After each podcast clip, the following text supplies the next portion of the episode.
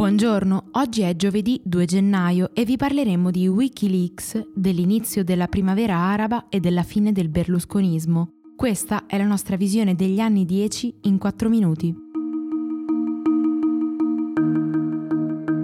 25 luglio 2010.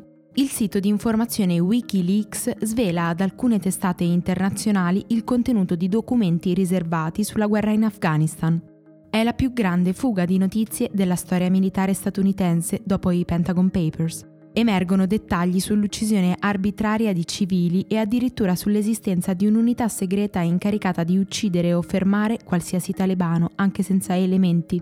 Sarà la prima di una serie di pubblicazioni e darà un'immagine devastante dei conflitti portati avanti dagli Stati Uniti. Julian Assange, il fondatore del sito, è stato arrestato per la seconda volta nell'aprile 2019, mentre Chelsea Manning, principale informatrice di Wikileaks, scarcerata dopo sette anni, è tornata in prigione nel maggio scorso per essersi rifiutata di testimoniare. 17 dicembre 2010 il giovane Mohamed Bouazizi si dà fuoco nella piazza principale di Sidi Bouzid, in Tunisia, per denunciare i soprusi di alcuni agenti di polizia.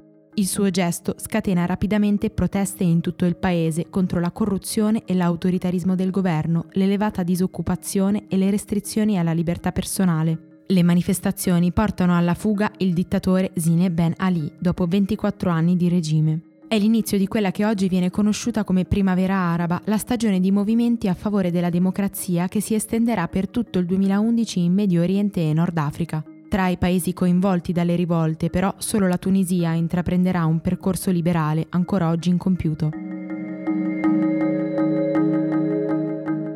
12 novembre 2011 sono le 21.42 quando Silvio Berlusconi consegna le dimissioni da Presidente del Consiglio a Giorgio Napolitano, l'allora capo di Stato, di fronte a una folla festante. Un gesto che segna la fine del berlusconismo, una stagione politica fatta di corruzione, scandali e personalismi, cominciata 17 anni prima con l'ascesa in campo dell'imprenditore milanese. Da allora il centrodestra non ha più saputo ritrovare un leader in grado di attirare lo stesso consenso del Cavaliere ed è quasi scomparso, lasciando spazio a idee di destra molto più estremiste, come quelle di Lega e più recentemente Fratelli d'Italia. 25 febbraio 2013.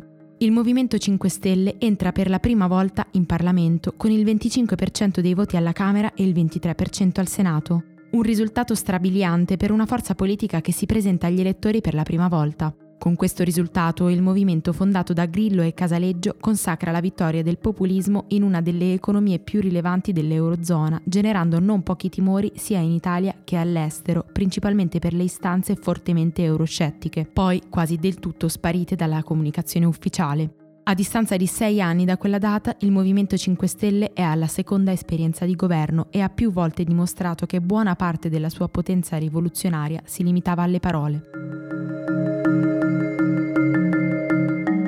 25-26 marzo 2015.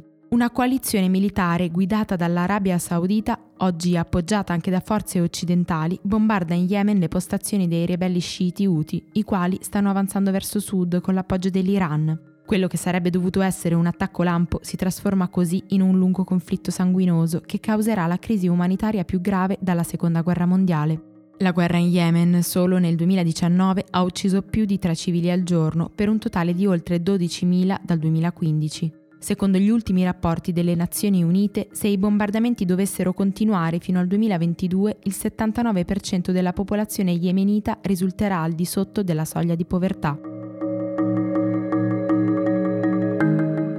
Per oggi è tutto. Da Antonella Serrecchia e da Rosa Uliassi, a domani con il secondo capitolo.